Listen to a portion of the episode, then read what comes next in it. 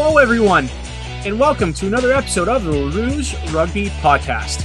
My name is Dan Murphy, and with me is Derek Brissett and Stu Hardy. Stu, we're, we're happy to have you back on the show.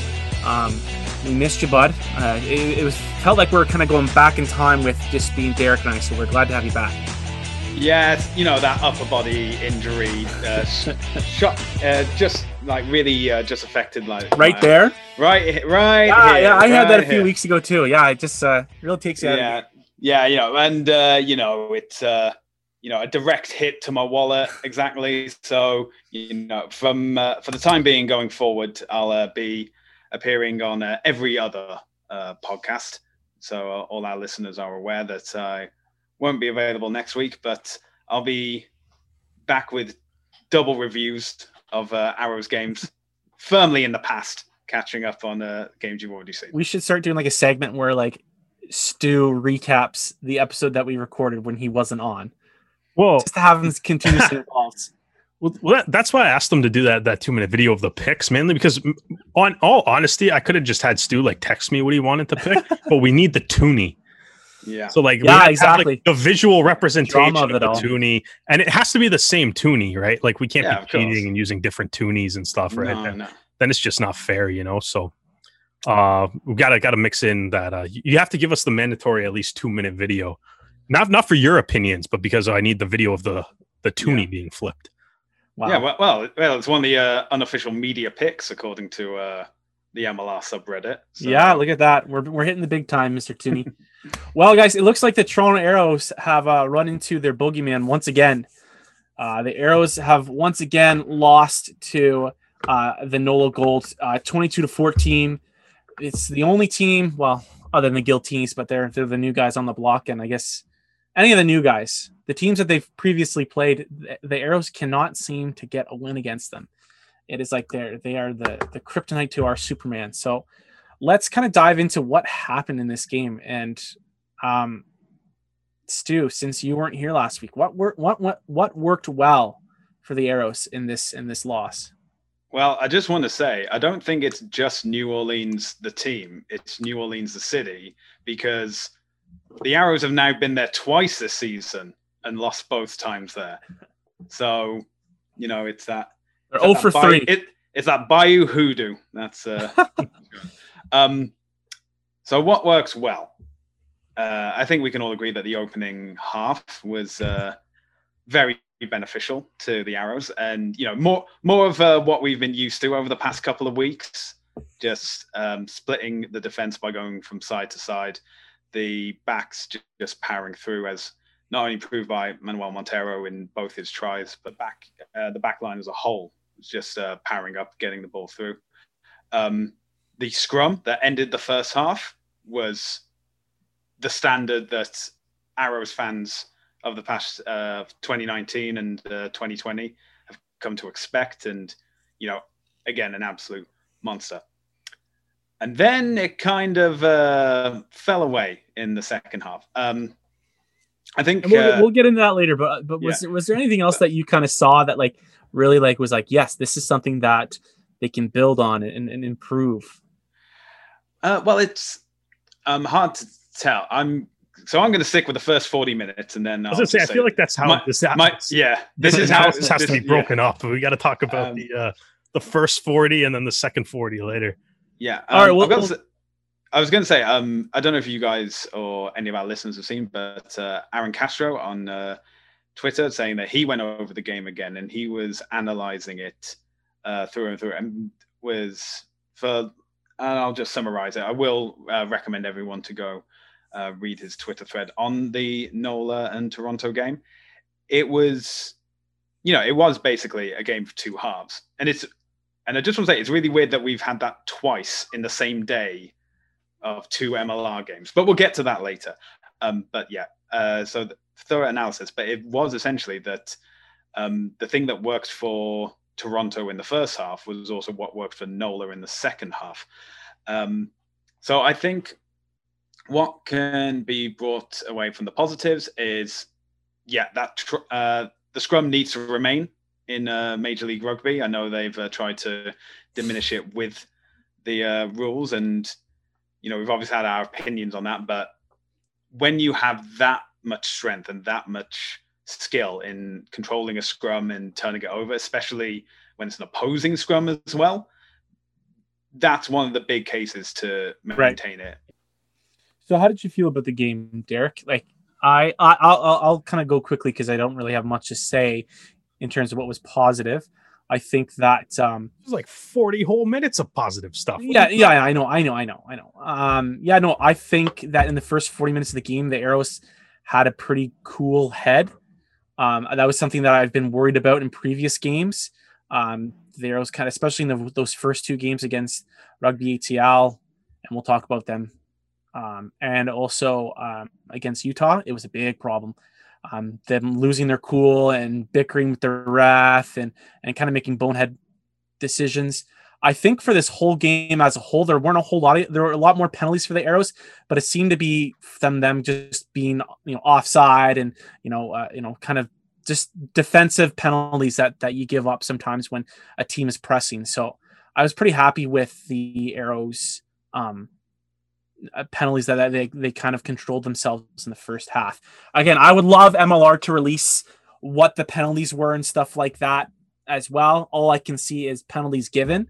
So, you know, I could be wrong. I could be I could look and they'd all be because of, you know, poor discipline, but from what I remember from the game and what I look at from the stats that is available to me, um, that is what I see. I see that the Arrows did a pretty good job, especially in the first half, kind of controlling the temper. I mean, again, when you're in possession of the ball and scoring two beautiful tries and kind of you know pinning the the the, the Nola Nola team down, um, you don't tend to give up bonehead penalties.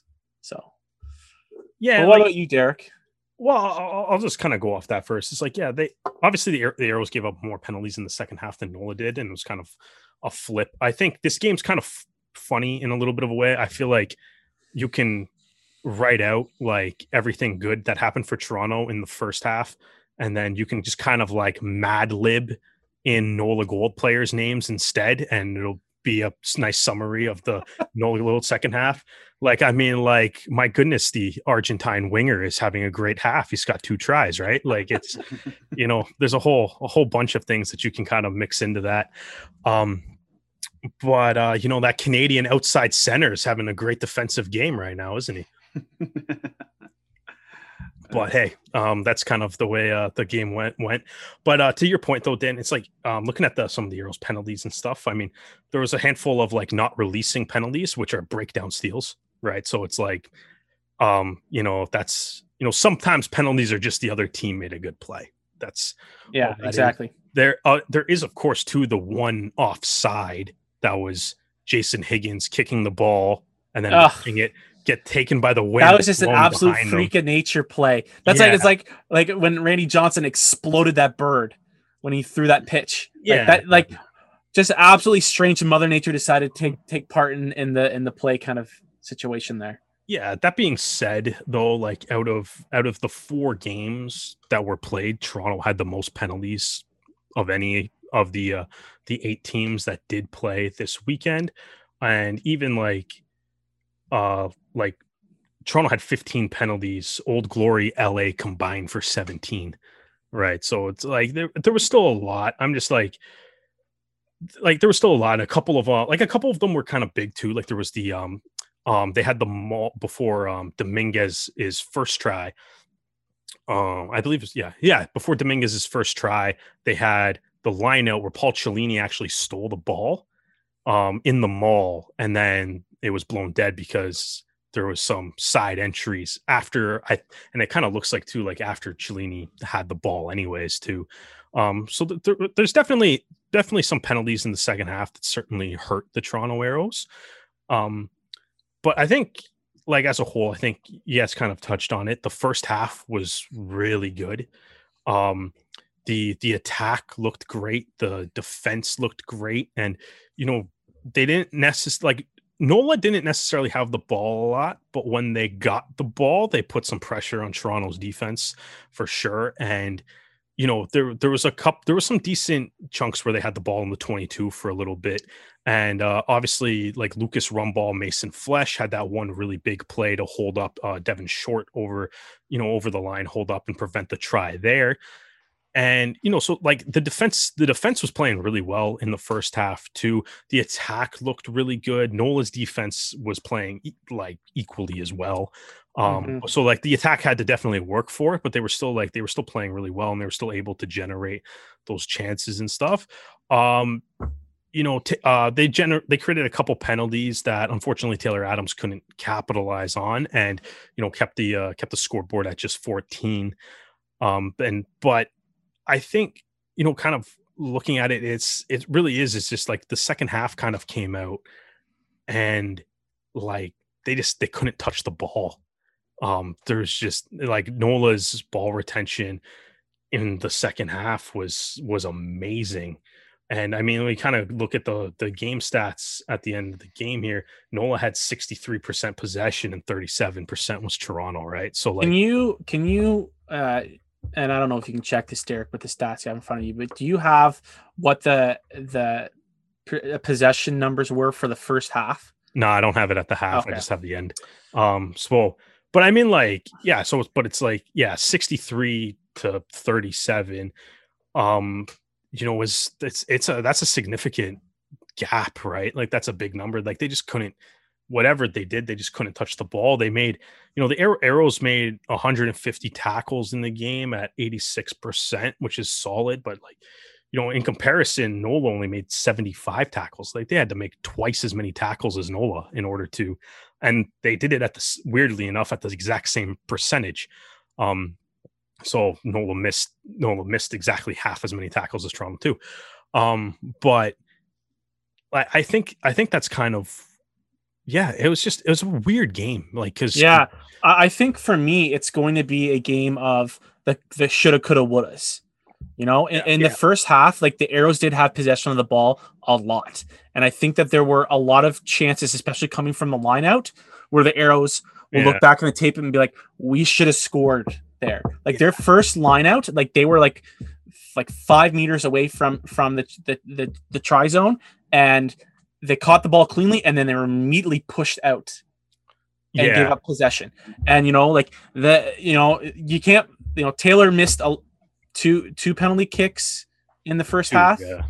Like that, those are points. Like if the, if he made those points, like going in an even bigger lead without it giving them more confidence. Like you can't really blame him for that. Like, you know, no. kickers miss kicks all the time. But for me, the thing that needs improving is there were opportunities where multiple times, and I use the example of their first lineup of the game, but there were many opportunities where um, possession was was stolen in the line out, or the line out was was off. And we've talked about the line out throughout the season but they, they were just opportunities all through the pitch that the arrows just didn't take advantage. There's a couple times where they tried to make these these little switch plays. Like there's two from the first half that really like stick out in my mind.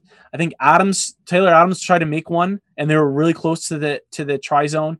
And I can't remember who the other one was. I think it was either Diana or or or somebody. Um, Montero tried to make like another switch play, and and possession was switched again. Like they're they're just like even though they had all this possession, they scored two tries. I feel like they they they they look at that half and they go, "We missed out on other opportunities to score, and and that might have done them in." Yeah, I mean, I think. I mean, the second half is the second half is what it is. You know, like well, they the, didn't the, play I mean, the, sec- well. the second half is um, just. It's uh, you know that's why I say it. It's like I think if you're looking for a positive the game, I think the attack did well.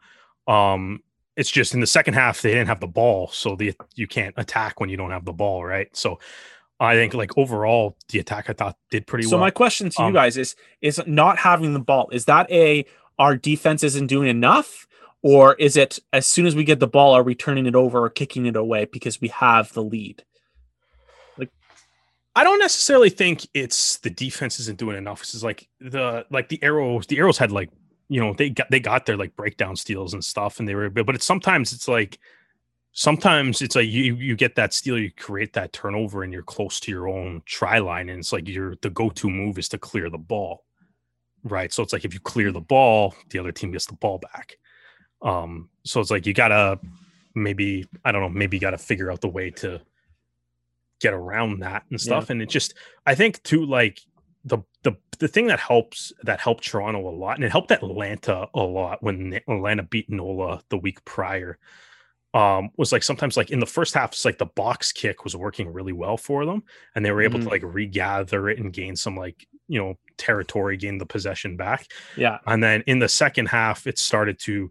I mean, as I also think this is probably Ross, of the ball literally flying behind them after like it just it, it wasn't clicking. I also think this is probably Ross Braude's worst game. I think that him taking the ball out, out of the ruck, especially in the second half, his, his you know uh, distribution of the ball is a lot slower. Yeah. Um, and my that might have been Nola doing it bigger, being a bigger pest at the at the at the ruck with the ruck arrivals. Um, his box kicking wasn't the best, wasn't his best. Um, I think that if that's another thing that I, that I think needs improving is that I think that Ross will also look back at that game and go, that probably wasn't my best game. Like that that connection between him and, and Taylor in the second half just did not. Yeah. And I don't think like Higgins was, I think at that par or maybe a little bit better. Take away that that offside penalty kick. But yeah, like, yeah. I think it would like that was just weird. That was just that was just a fluke. fluke. But I, I really, fluke, but it's also like it kind of sums up the second yeah, half of the game. Yeah, exactly. Um, Are we? Uh, yeah. Um, who was someone that imp- uh, impressed you guys from from NOLA? Who was someone that like? Oh. I I got a couple guys, and a lot of they're all, all, all of them are Canadian. The Canadian boys really really came out on fire and, and just absolutely uh, fed them their lunch, and especially in the second half. Uh, but even you know what, Eric Howard in the first Eric half. Howard was good in the first half. He, he, was one of honestly, he was probably one of Nola's best players. I'm really, I'm half. really happy that he had a great game. And and, and Stu, I'm interested to see if, if you agree with me. But seeing Eric, you know, being on the bench and stuff like that after what he's put in for Nola in Canada in the last three years since since MLR has come around, it's it still makes my heart happy to see him put in a, a good shift and and and his running is so impressive. He's such a small, he's such a stocky, short guy. Him and Ray Barkwill for, for like it's just like they're just two stocky, short guys that are hard to tackle. And like the guy used to like used to like train horses or whatever on his farm in Ottawa. Like he he is hard to take down. Uh, so Eric Howard actually had the most defenders beaten of all NOLA players in this game with four.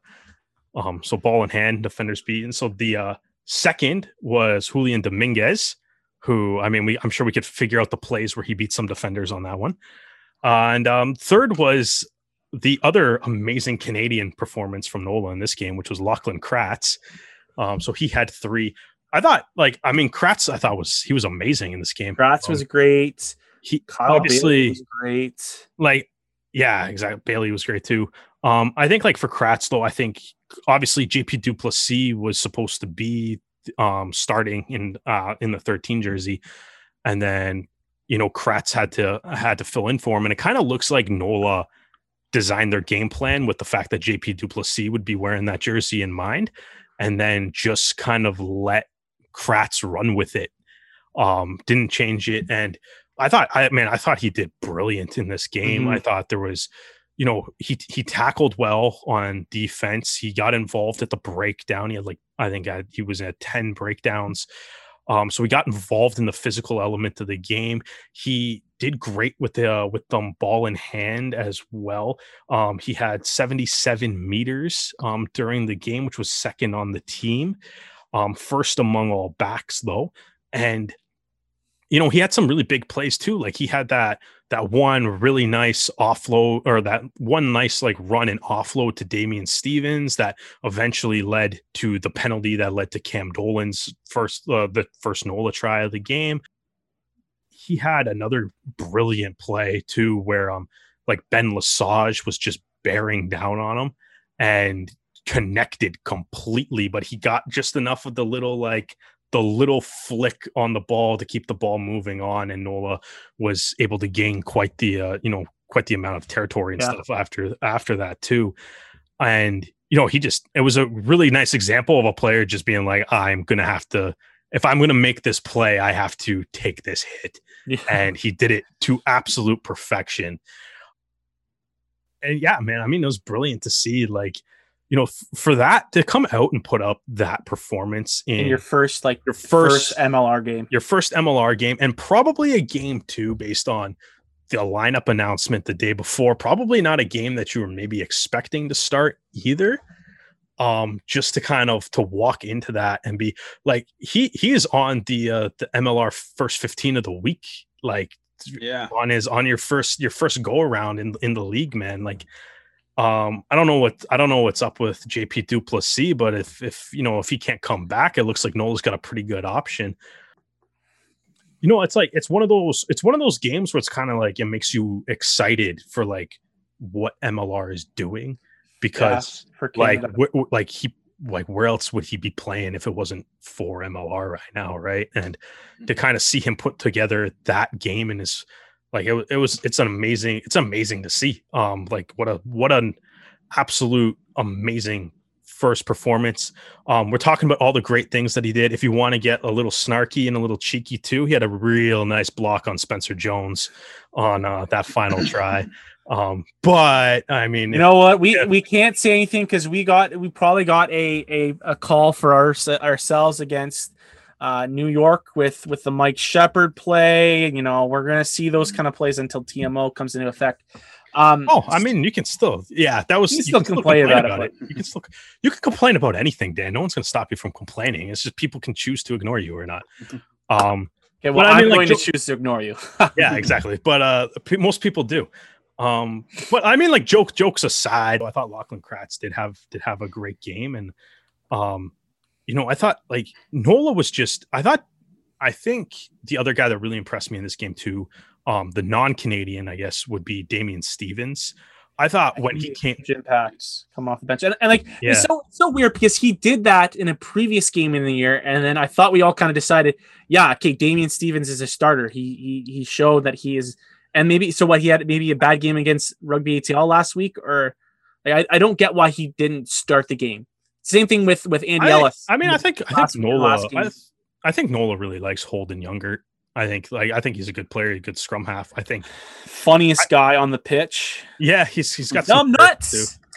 He's got some chirps. Um, I think though, like Stevens, when Stevens came into the game, man, like that was to me, like, because to me, even like the first like 10 ish minutes of the second half, like the arrows like looked a little bit different. Like, I think the momentum was definitely shifting towards Nola's favor, but you know, it it, it didn't hit that sort of almost dominant possession number um until after Stevens came in. And it was just like it was quick it was the quick ball. It was the you know finding guys like lachlan kratz able to like open up holes and stuff finding um you know being able to run those support lines. So after kratz opens up that hole initially he's got somebody to offload to.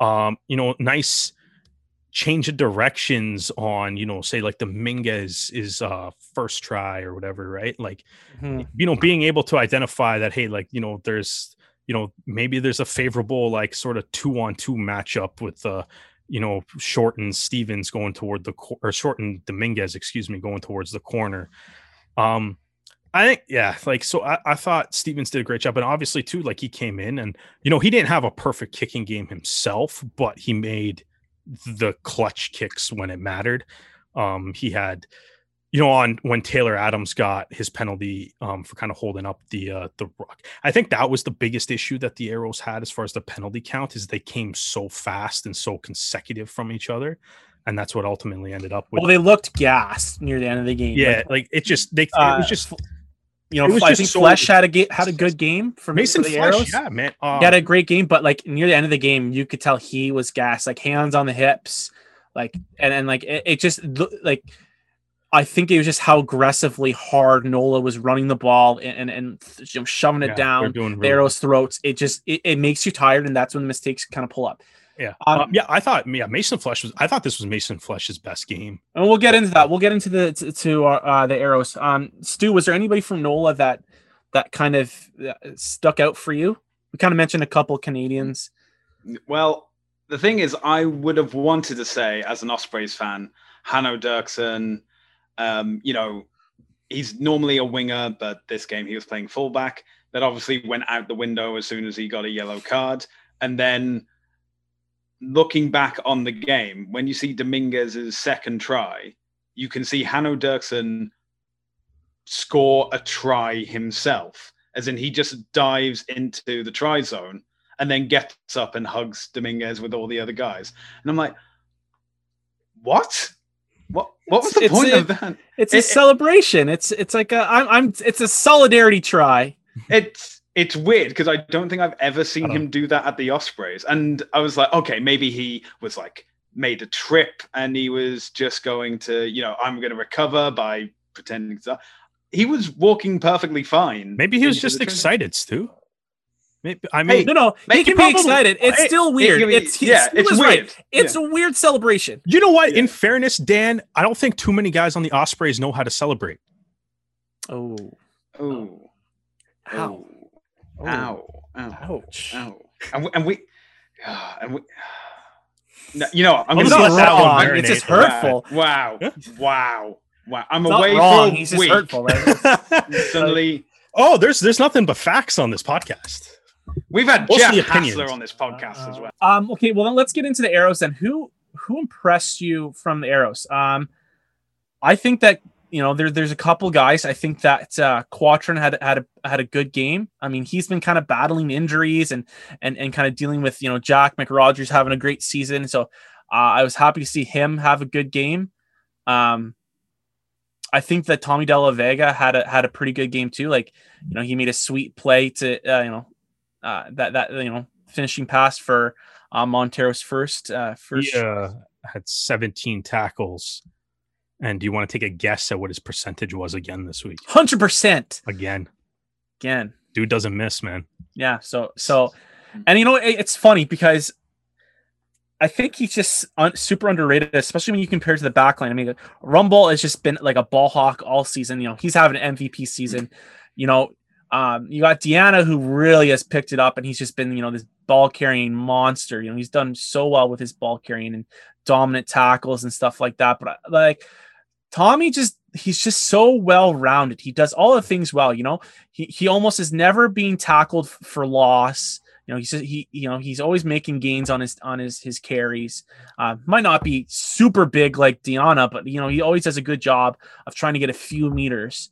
Um, and he's just so, one of the best defensive players in the league. So I want to give Tommy a little bit of credit for Yeah, no, uh, for having a good game. I still think Tommy de la Vega is one of the best signings in MLR's brief history so far. Like, maybe maybe not maybe not the biggest name, doesn't have the name recognition of say like a Gidda or a you know Rob Shaw or you know or Nonu or anybody, but like I think that was that was something that really addressed the need that the Toronto Arrows had and. You know, now we're seeing him in the full a full season for the first time. You can really see what he brings to the club, and you know, it's yeah, he he's been he's been standing out quite a bit and just like that's like I mean, you have a guy that can make like 15 to 20 tackles a game and not miss. Like that's a big asset Yeah. to a team. Yeah. Fortunately, I'm- also has two of those guys. I was going to say um, to complement the South American backline that we have. Um, I got to give credit to um, Lavis for coming in after Tucolet's uh, bad hit, and Mhm. you know because it's obviously a situation you don't expect to be coming in in the uh, what was it twenty seventh minute. Yeah. Um, but obviously it was you know slotted in pretty much as well as you could. You know, no uh, colliding with the uh, posts on the way to a try like he was like uh, Tuchel did the previous week. But uh, you know, you know, did it, did his job, and um, unfortunately, and after seeing Lavis in 2019, like split defense left, right, and center in whichever direction he was running, um, you know, it's a bit of a you know, I, I like to see. I want to see him score a try again because I know it's going to be uh, exciting to watch. But you know, I'll wait. I'll wait until that happens. I want to see every arrow score a try again. Those are I do enjoy watching arrows players score tries. I do enjoy that as well, especially in both halves. So uh, yeah. Uh, Derek, who was there anybody? I know you kind of mentioned one guy already, but who who impressed you from the arrows? Yeah, like I said earlier, I thought this was Mason Flesch's best game um, of his of his young MLR career. He's Oh, such a had- strong tackler. Yeah, had a couple. He He's really- cranked Dolan, man, at one point Yeah, during the Which game. is, he gotta- is a hard dude to yeah, hit. I gotta go. I gotta go back and find like the clip and like put it on Twitter. He he had a pretty good hit on Cam Dolan. Honestly, Who Cam Dolan also, to also me, played really well. Cam Dolan had a really Yeah. good game playing out. Cam wide, Dolan is my rugby boogeyman. Like either with the US or Nola, he just always, whenever he has the ball, sends a chill down my spine. Like he's just the Yeah, boogeyman. he's he's not not fun to play against. no. That's for sure, man. Um, but yeah, so like Flesch, I thought he did well. Um, you know, despite the Toronto Arrows line out struggles in the game, um, you know, he he did manage to get a couple steals on uh the Nola Gold line out too. Um, and you know, had a had a handful of had a handful of line out takes. And I think we got a shout out to Kyle Baillie for having such a strong game as well. Yeah, Kyle all Baillie was. Kyle Baillie and Cam Dolan were, you know, some of the reasons why um the lineout struggled um for Toronto. Same with De- Devin Short, I think had a lineout steal too. Um Devin Short, I think was another another guy that really impressed me on Nola. Um I feel like San Diego is maybe maybe regretting that that trade a oh, little Oh, bit. For sure. I mean, Just- their back line is pretty, pretty, you know. I mean, they, they got a great back they row. got a but- great back row, but like, especially when you when you see it as like it's almost like it's like Rob Shaw for short. That's the way I kind of view it, just because of the fact that like that's. They, I mean, that's that would only be. I mean, cash. realistically, I think San Diego's back row is like is good. It's like it's the best part of their team. Mhm. Um, and you know, sometimes a guy has to go, but it's like, you know, I, I feel like with the way he's been playing, that's going to be kind of one where the league, know, kind of just like, ah, man, we're maybe, Trust maybe me, a little of- as a Leafs fan, seeing guys like Alexander Steen and Matt Stajan go off and have uh, amazing careers with other teams, and you know, Alex Steen winning the Or, Stanley uh, Cup. well, the, the one thing that I always remember is like, uh, yeah, it hurts. I, I know how they feel. when the expansion draft for the Vegas Golden Knights, and then all those guys that every team were like cut and didn't want just started putting up 40 Yeah. goals. It's amazing. Uh, William Karlsson, William like, Karlsson, Jonathan Marchessault, all, all Oh, having yeah. career years. Yeah. Get to the Stanley Cup final. Um, but yeah, exactly. Um, so I don't know. Maybe, maybe I don't think Devin Short's playing quite that well, but you know, it's uh this this season is young. We'll see. season is young. But hey, you know what? Something about those teams in gold. Maybe you shouldn't uh maybe you shouldn't trade guys to them for for, boy. for very Oh, minimal I don't know. But yeah, like I think uh where man, I've lost my complete train of thought now. Way to go, Dan. You're talking about Flesch. yeah, Mason Flesch. Right. Yeah, so It's he, what he- I do as a host. I distract Derek. yeah, distract me. But you What know, about hockey? Back on track. Um, yeah. So Mason Flesch, I thought he had a really good game. Yeah, lots of big, like you said, lots of big tackles. Um, he was like he was able to defend the line out well, even though the Arrows are still struggling with that. But I also, yeah. So like, and he played the full eighty too. Um, and I thought again, like Lucas Rumball. I mean, I know his team lost, but I mean, if you if you watch this guy play one game and you don't think he's the best, at least at the very least, the best, you know, open side flanker in the league right now, um, you know, I then yeah, I don't know what to tell you watching him play in this game.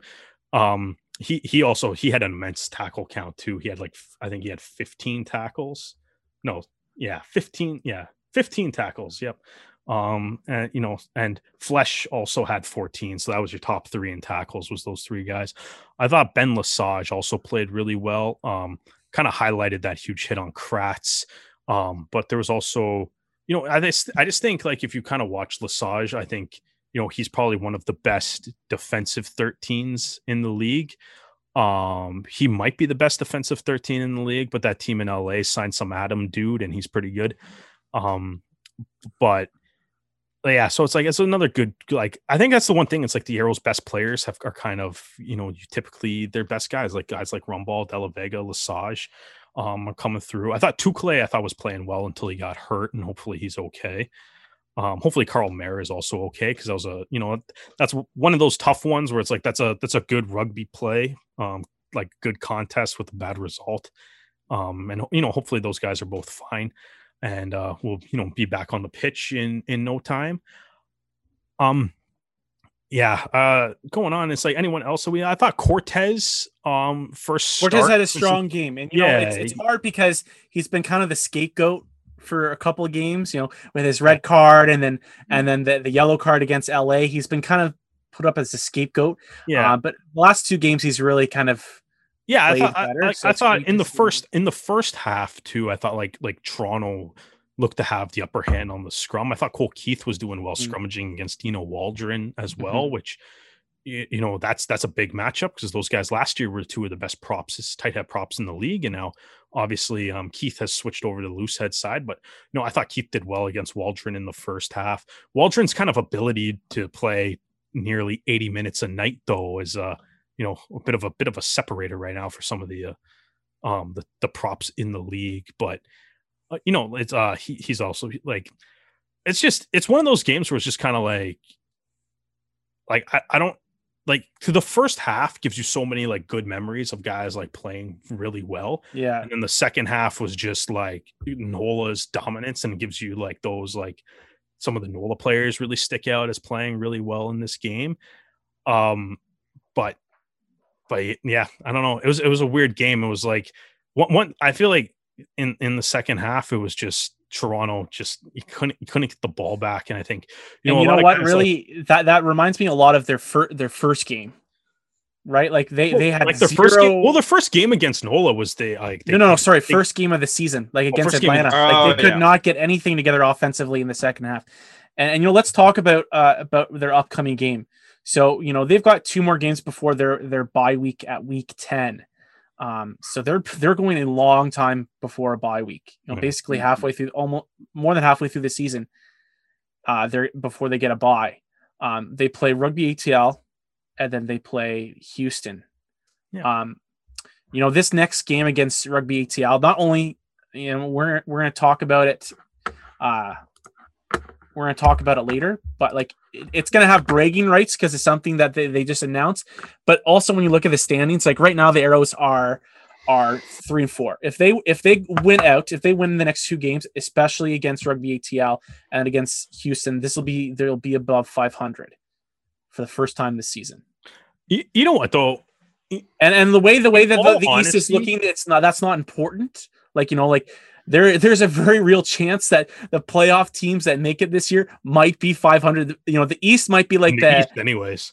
might be like the NFC East in the NFL, where like the the top team barely had a winning Yeah. record. Like the that's just two how. teams the two teams that make the playoffs in the west might have a combined three losses but Yeah. Yeah. So you know, it's maybe Yeah, being think- 500 is not important, but like, but the- but this rugby ATL game is going to be really. I think it's going to be like the crazy thing Really me, though in the league and it's like like you you do kind of look at it. So you got i'm look i just pu- pulled up the standings on um major league rugby here and so you got you got new york in first at four four two and oh um with 19 in- total points. and a game in hand.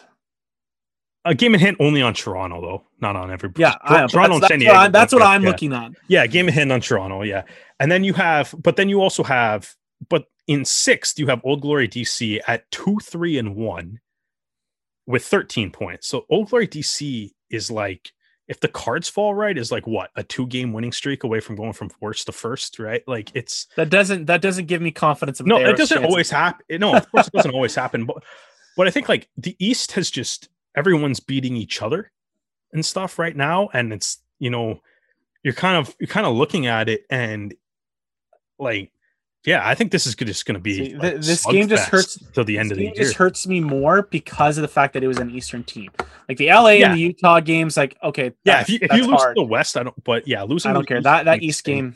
But I mean, like, if you kind of look at it like right now, like Toronto's, it's it's interesting looking at like if you can kind of win a game or whatever. Like Toronto's point differential is so much better than every other team in the like in the. But I mean, is that Conference. part of the two the two blow? uh, Every win is a yeah, blowout, two blowout. Yeah. and every Yeah, loss but that, it is doesn't matter. It's just a point differential is your point differential, right? It doesn't matter how you get to that point But when, when your What? sample size is two fifty win games and the rest of them are Yeah, close and- games, like in New York, that- those are outliers. They and might New not- York's and New York's point differential four two and oh top of the East is minus forty one. Yeah, no, they So- are they are going to crash and burn if they keep on playing the way they're playing. That But- I that I agree with. But Yeah. my, my point is though is that that being the tiebreaker, Toronto right now is miles Oh, ahead of every other team in the Yeah, tiebreaker, Yeah, good point. right? So like because you have the New England Keep scoring Free- tries, baby. yeah, the New England the New England Free Jacks are plus 20. So, but I think the point though that really I kind of want just to kind of keep though is is like you get back so it's like you said if you can beat Atlanta, if you can beat um who do they play after Houston? You can beat Atlanta, you can beat Houston. That brings you to 9 9 and 4 going into the bye or 5 and 4 going into the bye week. Just Yeah. throwing a couple wins. Those And- wins are And in doubles. all honesty, in 2019 when the Toronto's made the playoffs, they were 4 and 4 after 8 games. yeah. Like they were just sitting That on is true. 500, right?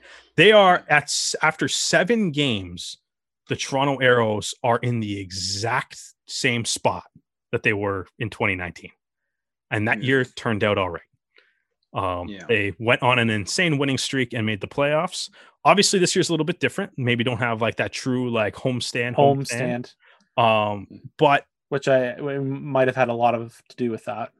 Yeah, but but I think you know you got to be able like yeah, I don't think with the way that East is going, I don't think I remember when we did our like season preview, I think we were talking about how like you could probably make a legit argument for, For any, any of one of these teams finish winning the conference and any one of these teams finishing last.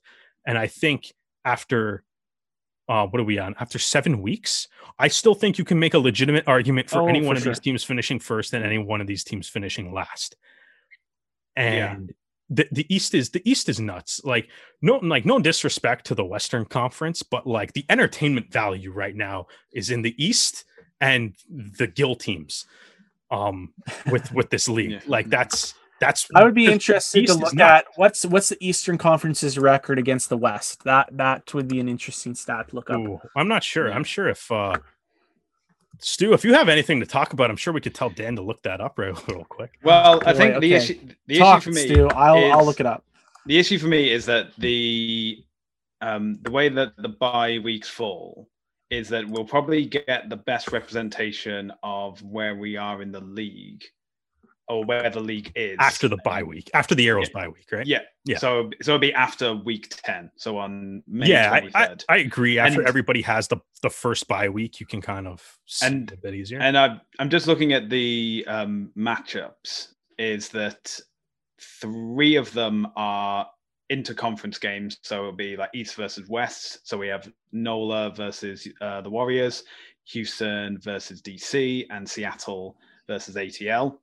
And then we have uh, two fixtures that are within the conference. And the one that um, is interesting for the East is New York versus New England which you know great rivalry that already exists in sport um but the way i'm the point i'm trying to get at is is that those are games that you know could determine how we view the eastern conference going forward because you know we can say at the halfway stage now everyone's had a bye week um, what does this what does each team now need to do going forward yeah. and only one of those games is um, has the possibility of a return fixture, which is the New York New England game.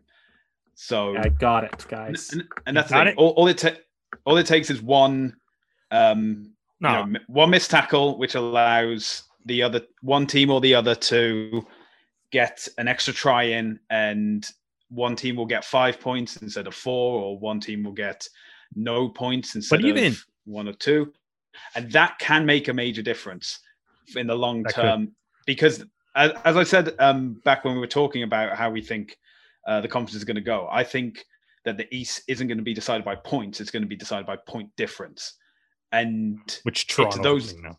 and it's those tight margins that help. Ideally, getting the try bonus point and winning is the way you want to go, but Yeah. it's those, and it's especially when it's something that is out of Toronto's hands. That because that's the thing. Week ten is their first bye week. Their last bye week is also the final week of the regular season, and at that point, it is going to be a case of Toronto have done all they can, and now we'll have to see how the other teams play. I, I ha- I- honestly have not been paying attention to what Stu's saying because I've been doing math. So I'm just Sorry, gonna me neither. with them outright. Um, I, I will Boo, add boo, something though. boo, Before- both before of you. talks, Boo, boo. I'm agreeing with you. just so we can just so me and Stu can feel like we actually had a conversation here. Although like Stu, so I I I do agree with what you're saying for the most part. I think um like bonus points, I think are going to be a big deal just because of how tight the standings are in the East. Uh, like right now, you have one team that's above 500, and that's New York. Everyone else is either right on 500, and the arrows in DC are below it. But you know, I think that's that's going to be the separator, man. And it's like I wonder if we'll start to see kind of like how the arrows sort of played in 2019, where they were like bonus point first, and they would just Yeah.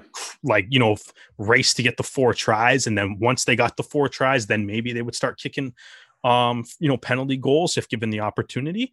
Um, I wonder if we're going to start to see kind of teams try to do that, just because you're going to need to. And it is also another thing that's probably the most the most disappointing thing about the Toronto Nola game is that after that brilliant first half, you could they couldn't even salvage a losing bonus point in the table Yeah. off of that, which is probably the most disappointing thing about the game in all reality. But um All right. So so the East is seven and five over the West. If you and five. exclude LA, Mhm. they're seven and two.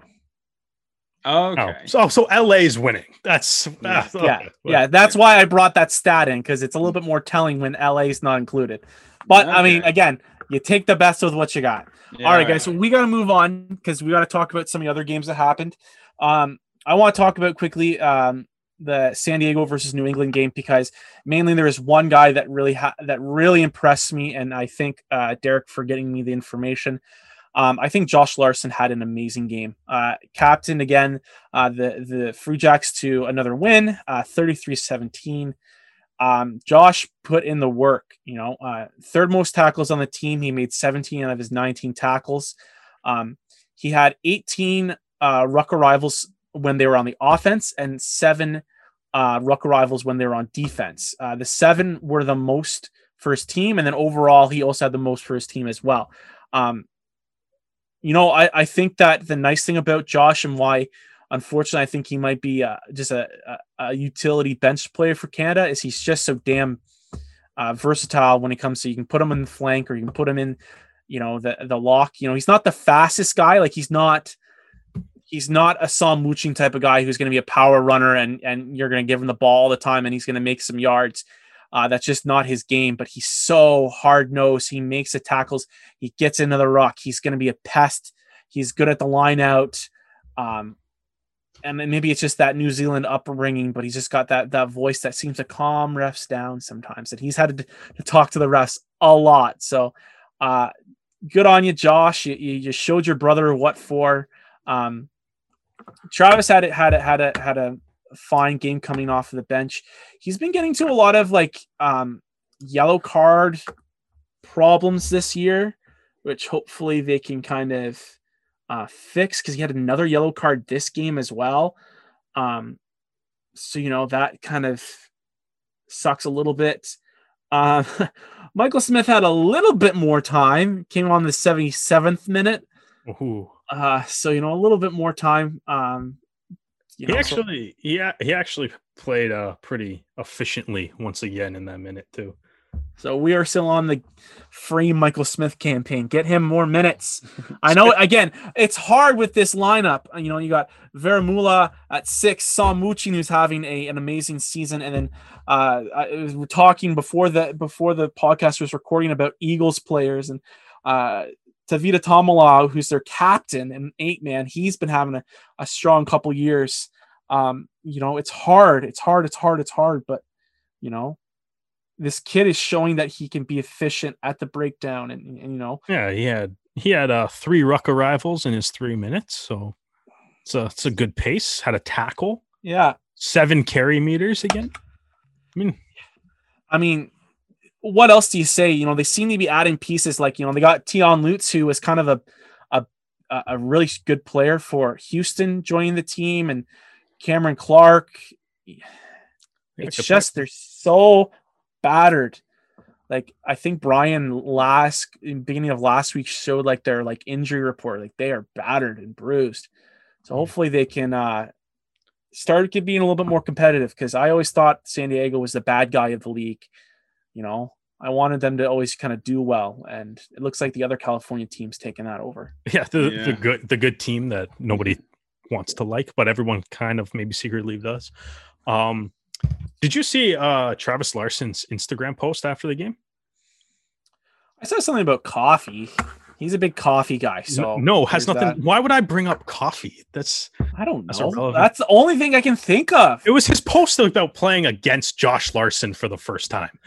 It was actually Oh. like really touching and nice, and you want. Oh, that's nice. Yeah, so it, it was nice. It was actually like, like they posed for a pick inside the uh, the Coliseum in their kit still after the game, and Yeah, I guess that's true. I mean, they've Yeah. always played like, like last year. They never got a chance to play each other, and they always Yeah. played on Austin. yeah. So apparently, apparently this is the first time that Travis and uh, Josh Larsen have actually played against each other uh, outside of their. Also, two guys said look nothing alike. Yeah. Like they look nothing alike. It's hilarious. I listen. I have really grown to appreciate Josh Larsen as a rugby player this season. I think that he just brings so much to the Free Jacks, and I think that he he can bring so much to Canada. Like he showed so much. You know, everyone talks about him going to the the, the Springboks and apologizing for his red red card and stuff like that. Like He didn't. Good- he good didn't for accept the him. beer though. He got. He didn't accept the beer. He should have drank the beer. Should have chugged the beer. All right. Um, Derek, you wanted to talk about the LA game. So yeah, so on to the other game that happened at the Coliseum. Um, LA, DC, um, LA again, another game where the turning point was uh the bus that was the Giltinis were on arrived safely to the stadium. And you know, they just man, like I- like I don't know, like this is one of those games and kind of like looking at the stats, and I think everyone always you know, kind of gushes over how great and efficient their attack is, which is true. Um, but they played some like really good defense in this game. Um, they had 148 tackles at 93%. So they they made life miserable for a lot of the old glory um, guys, especially the guys carrying the ball.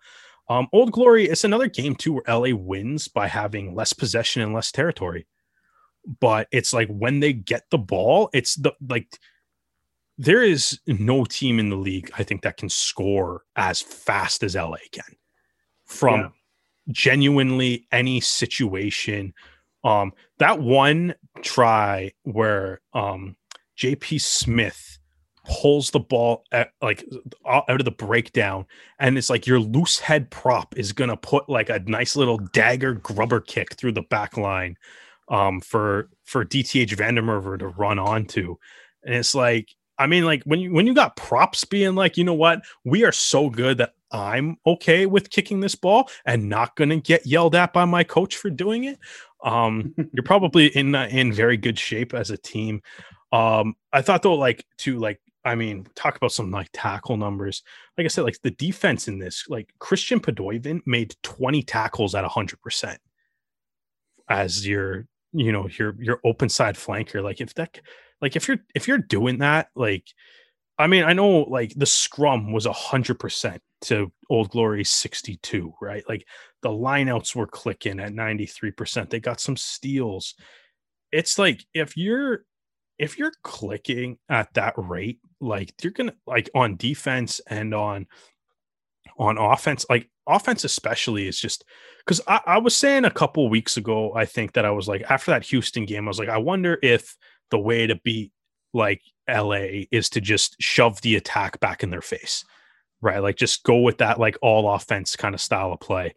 And you know kind of watching this game and i'm like that probably won't work because their defense is actually really good too. Like they're not they're not racing teams to 50 they're scoring you know like four they're scoring like 40 um 47 points while preventing you from getting 20 right? Like and and it's happening kind of at the same time like you know and you kind of i think you look at the two old glory tries that they did manage to score in the game right? And it was like the first try you had uh Kalinisau with a really nice heads up play to identify that you know after a penalty call the JP Doyle standing on his mark and then you know the LA defense maybe not quite as set as they would have liked to be um and he just did the quick tap dove into the corner right um uh, real quick knowing that LA had to kind of wait for him there and they LA maybe didn't react to it and then the other try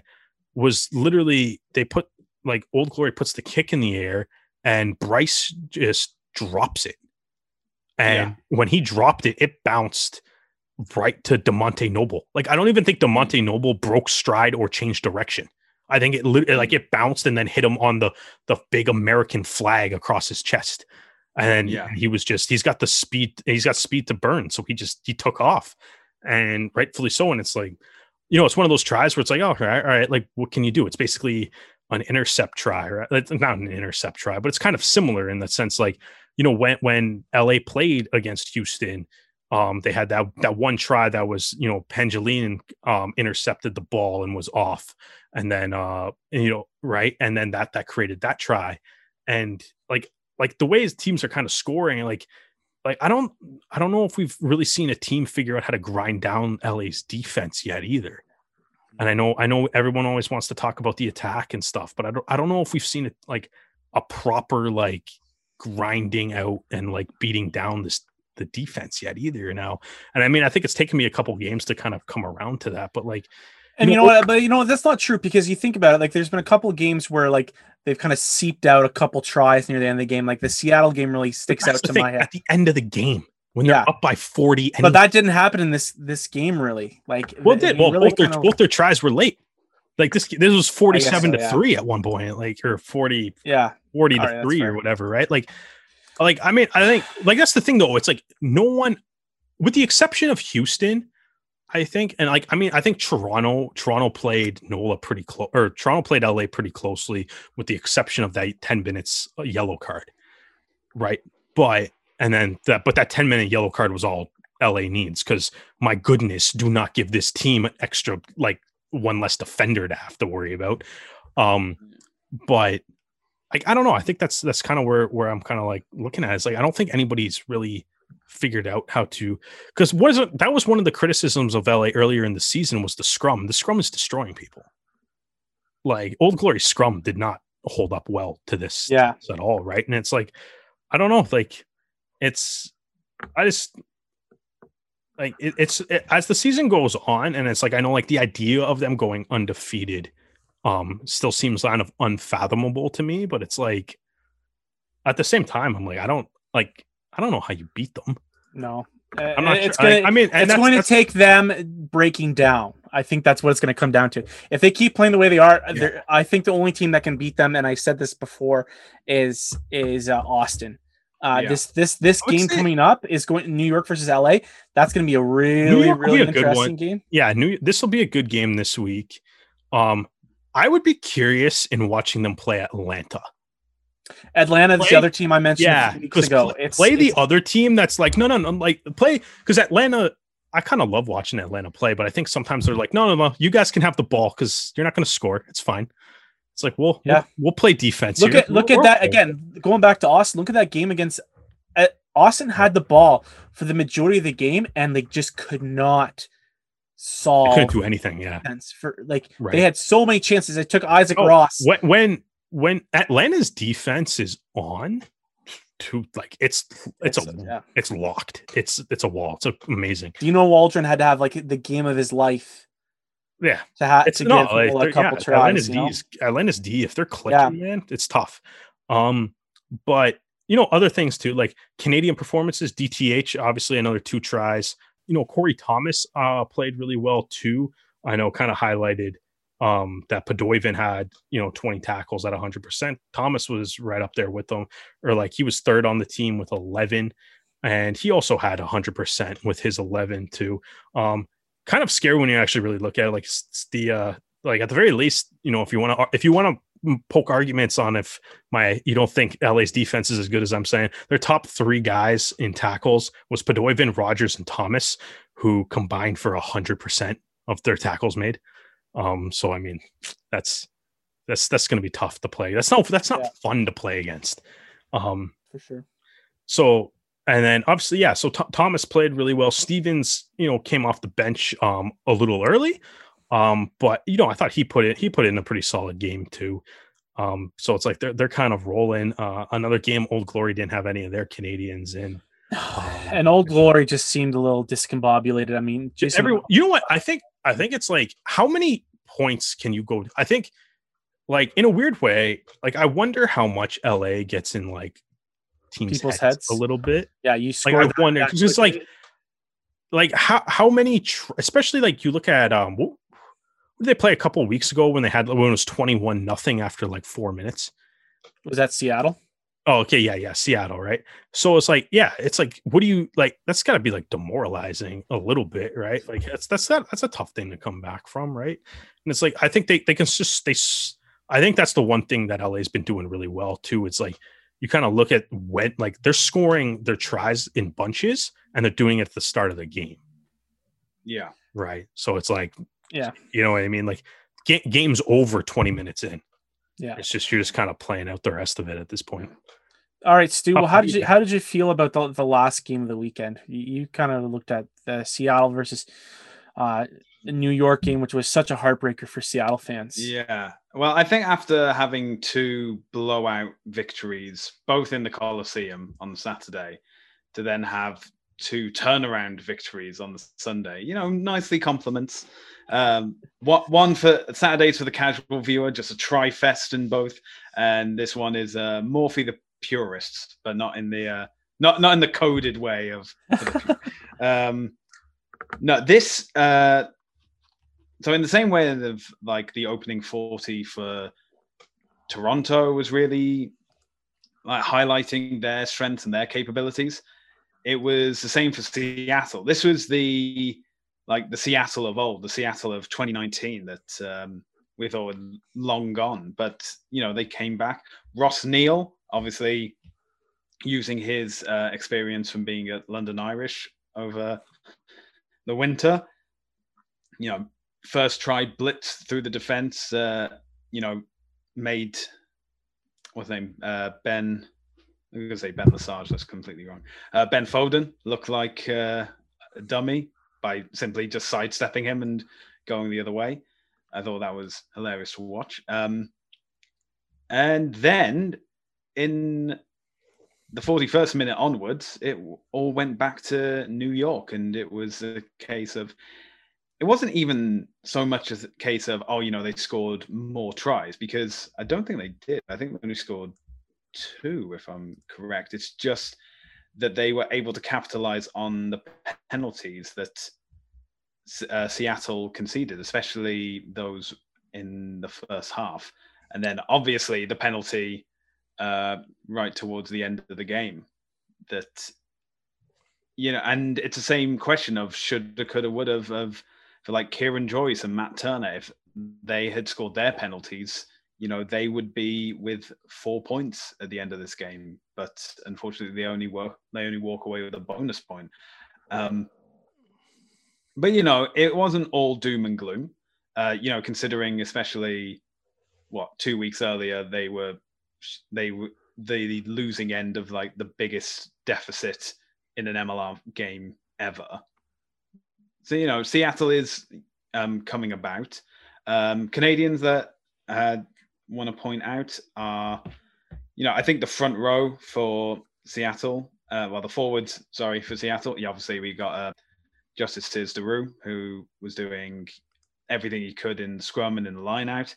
Um, Jake Ilnicki, I think, had a good game as well. Um, George Barton and Nick Taylor, they um, both subs off the bench. I don't think they had enough time to really uh, have too much of an impact in the game. That is Um, Nick Taylor's MLR debut, though. So yes, another one, and he was he's got the the fun distinction of actually being a Canadian that got drafted in the MLR draft too. yeah, it's one of the uh, yeah. It was. I think you mentioned it was like the only uh, Canadian, and yet Seattle found a way to. Yeah, of course, because of course. Seattle would be the team that Yeah. that. Yeah, that was Um, at the time.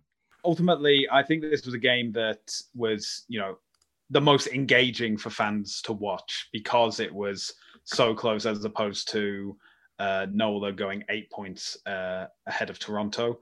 And especially like that last uh, penalty going just wide from Turner, that was, yeah, it's heartbreaking. It's absolutely heartbreaking because I believe that Seattle are now on a. Let me get this right. One, two, three, Four games. Uh, th- yeah, this is a three-game losing streak now, um, and but they only have one victory this season, and they're going to be kicking themselves because they knew that they should have taken this game and you know maybe get back into their stride. You know, obviously the the team has made like some big signings over the past few weeks, so maybe in the coming weeks they'll be fitting into the squad and there'll be more of a turnaround to the Mm-hmm. Seattle of old. But at the moment, it is it's um, it's just a fatigue. I think of hoping this team could be like they used to be. You know, they're the only team with stars above their logo because they're the only teams that have won the entire thing. And what they're at the bottom of their conference at the moment, Yeah. the bottom overall. Like, yeah, they're on seven points total. The next next in their uh, league is Houston on twelve, and in the even Old Glory are on thirteen. No, it's hard because you want this league to do well, right? So you never want a team to have, a, you know, a, a bad season because that means that fans might not show up, and that means you know, like ticket sales are going to be down, and you know, it's going to have an impact on the club. You know, if it's if it's like the NFL or the NHL, NBA, I'm like, I don't care. That team can suck all they want. They got they got the the the roots in the ground to survive. So yeah, I I I, I feel that sentiment about uh, Seattle is like you know they were. I, I've mentioned it numerous times. They were my, my my first MLR team because of all the Canadians they had on the team. They've been our uh, you know our our adopted team uh, for for years. So it, you know, hopefully they can string a couple wins together for the home fans and, and make a good run of it. Um, I did want to mention That's the type of attitude, which is why you must be loving the Eastern Conference right now. No, and Eastern Conference makes me vomit because of how stressful it is. Um, I did want to Oh, mention. what do you want? What do you what do you want? That I want the arrows to be undefeated. I want. That's what I want. You're like I I want. want, I want the arrows to I beat like Nola. Yeah. I want that. I want the what arrows to damn, damn it! I want the arrows to beat Nola for once. I, I want to give a shout out to uh, Dallen Stanford. Uh, he had a busy, busy, busy, busy, busy weekend. Uh, he called like three out of the four games uh, this weekend. So you know, uh, you know, Dan Power w- was off for the weekend and stuff like that. Um, he just did. So, he he he's such a fun guy to, to listen to, and he's done such w- great work with with with World Rugby in the sevens and and now MLR, and uh, so shout out to him. And uh, the Rugby Network made like a little clip of like all the funny things he said over the weekend, and it's just so good. So uh, shout out to Dallen for ha- for having a great weekend. Um, all right, guys, let's jump into the latest news uh, to kind of uh, close up the show. Um, there are a couple interesting signings this week. Um, we'll start with uh, with RUNY. Uh, Juan Manuel uh, Luisimo uh, signs with RUNY. I'm I'm sure I've butchered his name. Sorry, uh, Juan Manuel. Guys, this is a this is kind of a, a sledgehammer in the middle of the week kind of signing. I mean, he was supposed to play with Seattle last year, and then you know visa problems, COVID, that never ended up happening. Um, what does this mean for RUNY? Because he's he is a like legend, you know, 87 caps for Caps, yeah. 87 caps for for Argentina. Uh, he's played in almost you know every league. Uh, you know, he's played with the London Irish, um, Stade uh, Francais, um, Jaguares. He's been all over the world, so he is a kind of a legend. He's played in uh, how many World Cups? Um, two World Cups. Yeah, two World Cups. Yeah. What? How do you guys feel about this signing? Because this is this is a this is an interesting one, especially with his age. I think it was four World Cups. Four World Cups. Let's Yeah. go. 2007, 2011, 2015. Oh yeah. Okay, sorry. Yeah. I missed it. Yeah. 2007 and then 2019. So he's twice as good as appearing in two World Cups. That's what Dan said. Um, but um, that, well, something to remember is that he was originally signed to join Seattle last year, but of course, visa issues meant that he couldn't join. Uh, and then obviously, COVID said no to the rest. Um, but you know, this is a guy who has like lived and breathed rugby since he was a kid. Um, I'm looking at he uh, playing amateur rugby with the Santiago Lawn Tennis Club. Uh, if you find that weird, know that most rugby clubs are called football clubs, so it's fine. Um, he's won uh, the URBA championship both years he was in Buenos Aires or um, with Buenos Aires, um, and that's where he played provincial rugby. He's you know he's got a list as long as your arm of all the places he's played for, and now he's uh, off to New York, and you know he's uh, you know he's getting on a bit. He's um, a guy who announced his retirement from international rugby after the 2019 World Cup when he was uh, 35, and now he's 37. But you know he's six foot three, two, 231 pounds. You know he's to have a bit of an impact. Not only can he provide like the um, physical prowess that has come with being in like the top flight for you know the past decade or so. He also can you know pass his knowledge off onto younger players, and you know I'd, I'd be interested to see is he going to be a starter? Is he going to be coming off the? Is he going to be an impact sub from the bench? I mean, yeah, th- this is like incredibly valuable experience, both from a playing standpoint and a learning standpoint. So I think this is an amazing signing, and uh, you know, well done to Rugby United New York. I can't wait to see him play in MLR. Yeah, I agree. I think it's a it's an unreal signing for New York. I think also too, like kind of looking at their back row with guys like Germishuys and Samison in it. Um, like maybe it gives you a little bit of that depth too in the event that you know you have a couple of those Eagles poached um during the playoff push, and I know um, it, it appears that they might be able to come back. Like anybody that does play for the Eagles or Canada might be able to come back before the playoffs, but we've seen how tight the Eastern Conference is, right? So it's nice that you can come back for the playoffs, but you got to get there first. And you know, I think uh, I think a guy like uh, like Guzman um, is uh, is definitely going to help help RUNY out in a big way. And you know, even if it is just a little bit of like passing down the knowledge and stuff too. Um, Benjamin Bonasso, too, uh, young Argentine uh, back rower, probably fired up beyond belief right now. That's got to be really exciting for him. And uh, you know, I, I think um, I think it's it's it's a great signing for RUNY. There's nothing really to kind of it's it's always it's always exciting when you have you know some of these these big nine or sorry these big name international legends um, joining the league and you know after we thought he was coming last year it's nice to see him come in uh, actually joining the league this year. Probably would have preferred him to stay in the Western Conference, but you know that's it is what it is. And and the other interesting signing is um, Ruben de Haas has signed with with the uh, uh, Austin Gilgronis just until the test test window has opened up, and then he is out five thousand, uh, which is interesting. What I don't know, I don't know if it's like did the Saracens not want him right now? Or I guess I guess I think it would is that he was released from his Cheetahs contract early.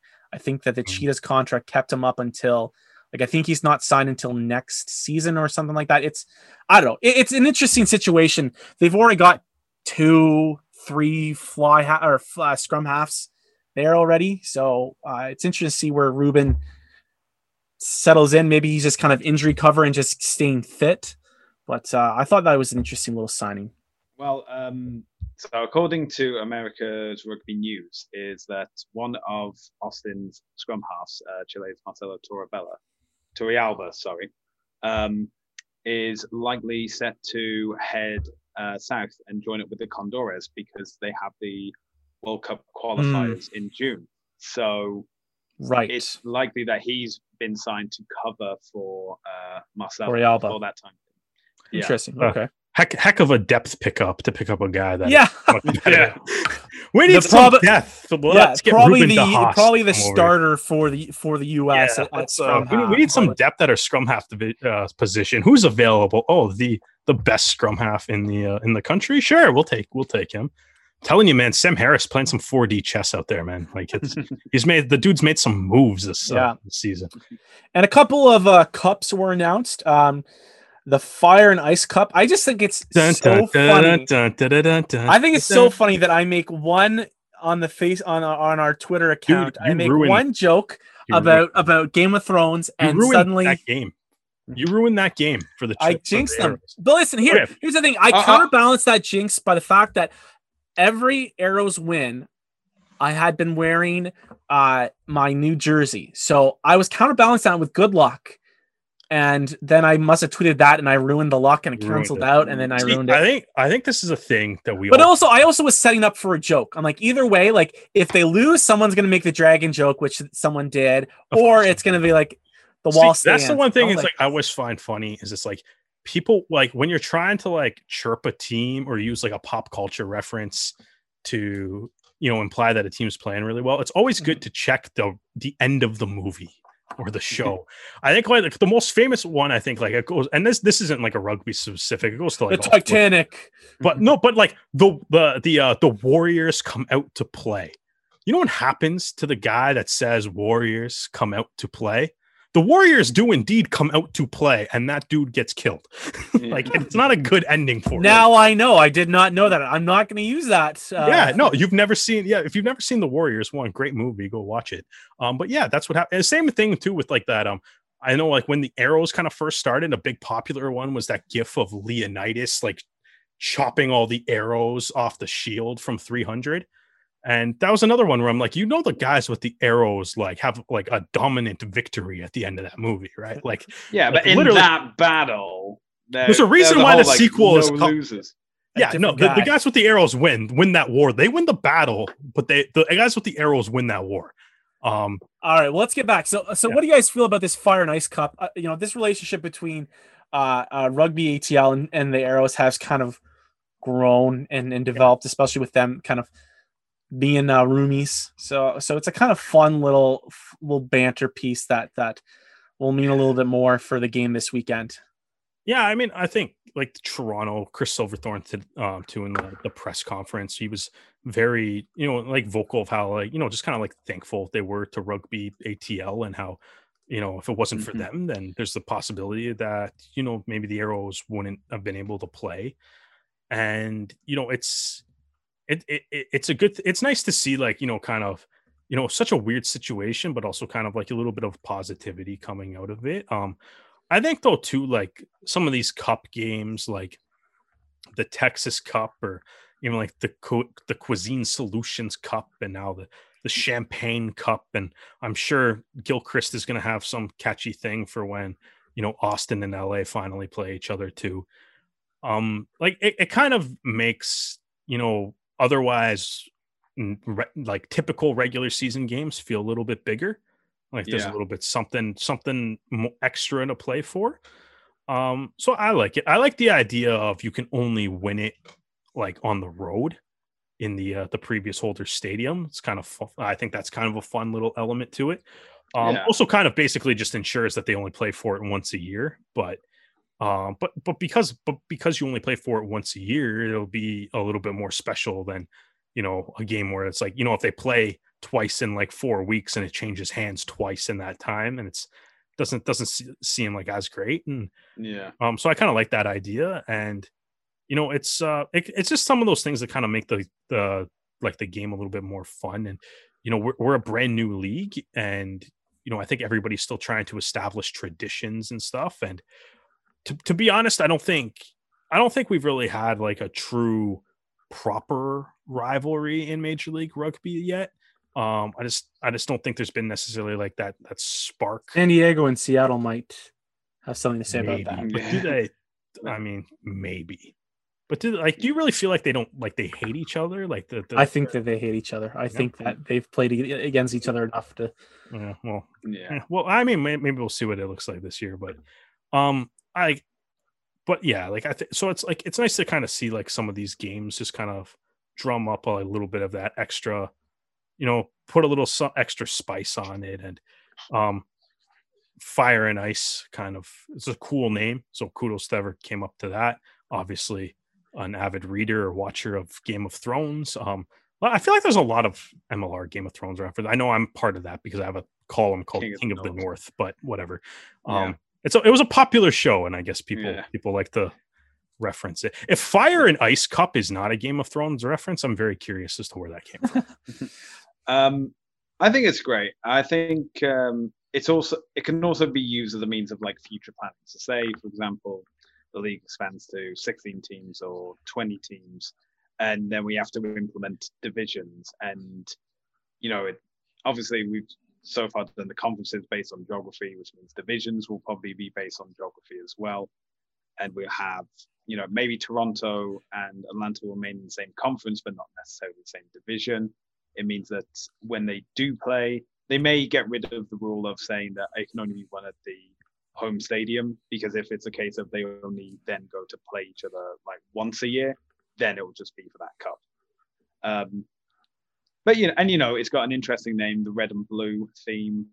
I think complements really well. Hmm. Um, and you know, and you know, the next day after we got the Fire and Ice Cup, we uh, were told that uh, LA and New York will be having this champagne cup, which uh, should be interesting to say the least. Uh, Um, like- I'm not sure. I'm not sure about you guys. Have you have um, New York announced where they're playing? Oh, I think they're playing in Jersey again. Okay. Yeah. Well, either either way, it's you know this is, this is a game that we because I mean with the it's probably the same in the Cuisine Solutions Cup. It's it can only be played once a year, so this game is going to be a uh, you know for all the marbles, so to say, all the Yeah. champagne. All the champagne. Yeah. Um, I kind of like. I like Gil Gil Champ Gil Payne Gil Payne. Gil Payne. Yeah. Yeah. I like the um I like the Champagne Cup name just because Champagne Rugby is a frequently used term, and I kind Yes, of find that, that kind of true. that's Yes. kind of funny. It's a nice little Kind of tongue on cheek, especially with with it Yeah. being LA. That's what Gil, Gil Chris needs, man. He needs to after this Gillies beer thing. He needs uh we need some Gil Gil Payne as a Gil as a- That's Gil what people Payne feel sounds- after after Yeah. losing to them. Gil Payne. yeah, I was Yeah. Do you want to know what what's Gil really Payne sounds interesting? like a really bad comic book henchman character or something. So, so this is something I've found out is that um, when now that fans have been allowed to uh, go to the Coliseum and watch the uh, Giltinis play, and, you know they have those inflatable Gillies um, cans off to the side. Um, fans can actually purchase alcoholic beverages, um, and in fact, they can purchase pre-made cocktails in a can. But none of them are Giltinis or even Gilgronis. So I am so therefore, I don't know if I want a, a, like, a nine out of martini or a, a Negroni in a can though. Like those aren't. I don't want a canned martini. yeah, canned though. martini. Uh, Fine. just- You In just a hear like it's like a you Guinness can't have can. You glass get that, that bottles thing in a thinking around. It's an. Oh, olive. Ugh. You don't really go to a rugby match and get a, a, but Gil- you can't- a Negroni or, a- or There's a- just like or olives martini. sitting in the can. It's like, Yeah. The guy the guy left it on the truck the night before. Oh no! All right, we're moving on, guys. We're finishing off with our predictions. L.A. versus New York, or New York versus L.A. If you want to go home team. Hold on, I'm looking at the records right now. How is? Oh the- yeah, so so right now Derek is in the lead eh? right now. He he's kind of cruising the wave off of uh uh week six's uh four and one. He's 20 and 16 and one. Stu is still kind of lagging behind 15, 21 and one. And I am kind of just I am I'm 500 right now. I had a good week last week, which brought me back up. I'm 18, 18 and one. The Toonie had a rough week. It is uh nine and seven. Um, okay, Derek, how who are you going with, LA or New York? Uh, Champagne Cup. Um, first Champagne Cup, man, it's a big one. Um, I mean, I've said like I'm still saying what I've been saying the past couple of weeks is like until until they lose, even after they lose their first game, like, do you really have a reason to pick against LA right now? Not this team. Unless, yeah. Un- Unless like seven of the play of their star players get injured in that losing game. Yeah, I'm gonna have to say yeah, it's LA. Yeah. LA. Get like the the Gill tummy ache right before the game. No, I'm going Then with they're LA in as well. Gil Payne. Yeah, they'll have some Gill pain. All right. All right, what does the Toonie say? So it's saying heads for home, tails for away. They are going with LA. See, even the Toonie knows. Even the Toonie's like, why The would I? Like, why I- on earth would We- I? we- man. all right, uh Nola versus Houston. Nola, Going with Nola. Nola, Nola at home. Nola's good at home. Nola at home. Yeah.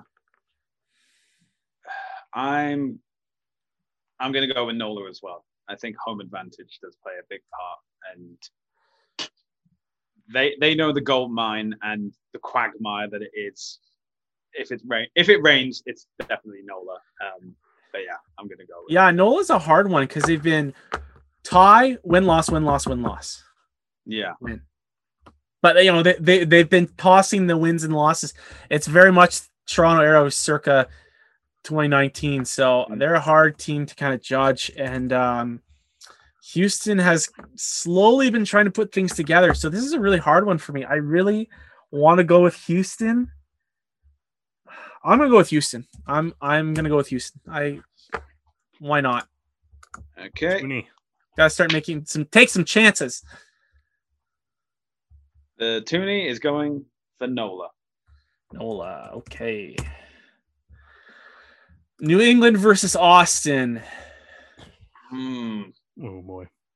And this is in New England, isn't it? Yeah. Unfortunately, they've only had one game in New England, haven't they? And they Yeah, and they- beat, They beat won. uh, Utah. Yeah, they beat them. So undefeated at home, Stu, if that's factoring into your logic. The It's- fortress that is New England. Has So- Austin been on the road? Did when they lost to Utah, was that at home or was that away? They lost to Utah at home. At home. So I don't think Austin has been Oh, they they beat Nola at in Nola. In Norway, yeah. So Yeah. that's so that's their only away game that they've had so far. I'm going with Austin. I I, I don't know, guys. They're they're a team I, I can't bet against. You know what, Dan? I'm going to go for Austin as well. Oh, I thought you were gonna be like, you know what, Dan? I'm picking New England. Because No, that's said that. that- that's that's Derek. Derek, gonna say- that's your line. In, in, in all honesty, just because I hate it when we all pick the same and for no other reason. So, and yeah. You've got a little bit of a cushion too. You can make some New far England- out I'm gonna- guesses. I'll, I'll take New England at home. They're gonna look like a genius if they win too. Like that's the thing. All right, you Utah. Oh yeah, sorry, Toonie. Toonie is going for Austin. Austin. You Okay. suck, Toonie. Suck. Uh, okay. Just Uh, Utah versus Toonie's DC. looking like a like a good week right now. Utah, DC. Ooh. Um, Look the standings. I think if Tusitala and Robertson are kind of on their game, I feel like DC plays maybe a little too fast for Utah. So I'm gonna go with DC. Stu. I think Utah have a good record at home, except for Seattle. Um, and they're also coming off a bye week as well. And DC have just faced um, the absolute slacking from LA. They're now in a um, training camp in Vegas. Um, so I think it will be a close game, but I think it'll go the way of Utah. Yeah, I'm gonna go with Utah as well. I, I keep on thinking about that uh, Teo Cruze combo, and I just think that that's a that's a deadly, deadly combo right now. And with with DC's back line still kind of hurting, I'm going with them. And the Toonie goes for DC. DC. Internet connection making for a nice dramatic pause. Yeah, that was dramatic. uh, okay, Toronto versus Rugby ATL. Toronto. Toronto. Guys, this is really hard. This is a really, really hard game. Oh, that's the Oh, I never I- said it wouldn't be a hard game. I just said I'm picking Toronto. I'm gonna pick Toronto just because I feel like I I don't want to I don't want to what happened to Stu happen to me. Yeah. I don't want that to happen to me. We're getting I, it's gonna be. I think it'll be a good game, though, man. I yeah, really it's like. gonna be a I great really like the way Atlanta plays. I love. I really like the their defense and the system that they've developed there. And I think much like the first game, it'll it'll be a challenge. But I think I think now the uh, the arrows attack has settled in. a Yeah, little I think better. they're very much a different Um, team. There was a lot of yeah. handling mistakes that have been shored up. Yeah, Yeah. like that was. uh, Yeah, I feel like you know it'll. I think it'll be a good. Game. And game. also we've got It'll be a Montero fun- and Tucolet. It'll be a fun game. Yeah. I like. It'll be a good game. I think. Uh, but I'll hopefully go, Tucolet's I'll still uh, back- I'll still back too the banged up. Yeah. All I'm hoping for is um, points scored in the second half, which we obviously didn't get in the Yeah. first time. All right. All right, Tooney, who do you say? The Toonie says Atlanta. Ooh, not a very Canadian Toonie. Ooh. And the last game of the the week, um, Seattle versus San Diego. This, this is this is it. I, J- hang on, hang on, hang on, hang on, hang on, hang on. Shall we start with the tuning? Let's see what Start with the Toonie Toonie. Yeah, yeah, yeah. I Give actually need this this insight and analysis here. The Toonie goes for San Diego. Oh, I'm going with Seattle then. If, if it comes down to two teams that aren't very good, I'm going to go with the team that I like. I want to cheer for, so I'm going with Seattle. Ooh. They've already I- done me dirty once. I what you know, what's the odds they're going to do it twice? I think Seattle have proven this week that they have that spark there, and you know they they in New York were the two teams that Arrows put 50 past each, and New York was better than Seattle. But I think if Toronto was to play San Diego anytime before the bye week, they would put like 60 to 70 points past uh, San Diego. So and also home advantage, um, having the home crowd there to cheer you on, and and even though it's like reduced capacity, the Seattle fans obviously make up enough noise that it feels like a full crowd's there. Um, so yeah, I'm going to go with Seattle as well. Um, you know what? I've I've heard I've heard what Dan said. And I've heard what Stu said, and I'm looking at our chart here, and I see that the Toonie has a better record than both of you guys. So San Yeah, but he Uh, also didn't have to deal with the crapshoot that was like the first like three weeks of the league. okay, but his winning percentage is still better than you guys.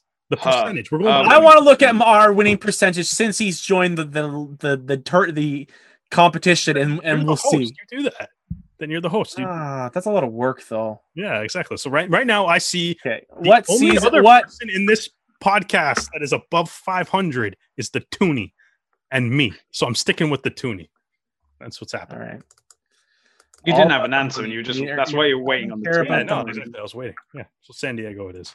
All right, guys. Well, uh, I think that's it for for tonight's show. Uh, it's going to be uh, quite the fireworks on Saturday with a, with another full weekend of of uh, rugby. You know, the Arrows have got a big game, and uh, hopefully, we will see a little bit of fire on the on the pitch. Shouldn't we be hoping for ice? I think that's the the implementation of the, the team in that game. No, all right, you're just gonna shake my head. All right, the podcast is I'm ending the podcast there now.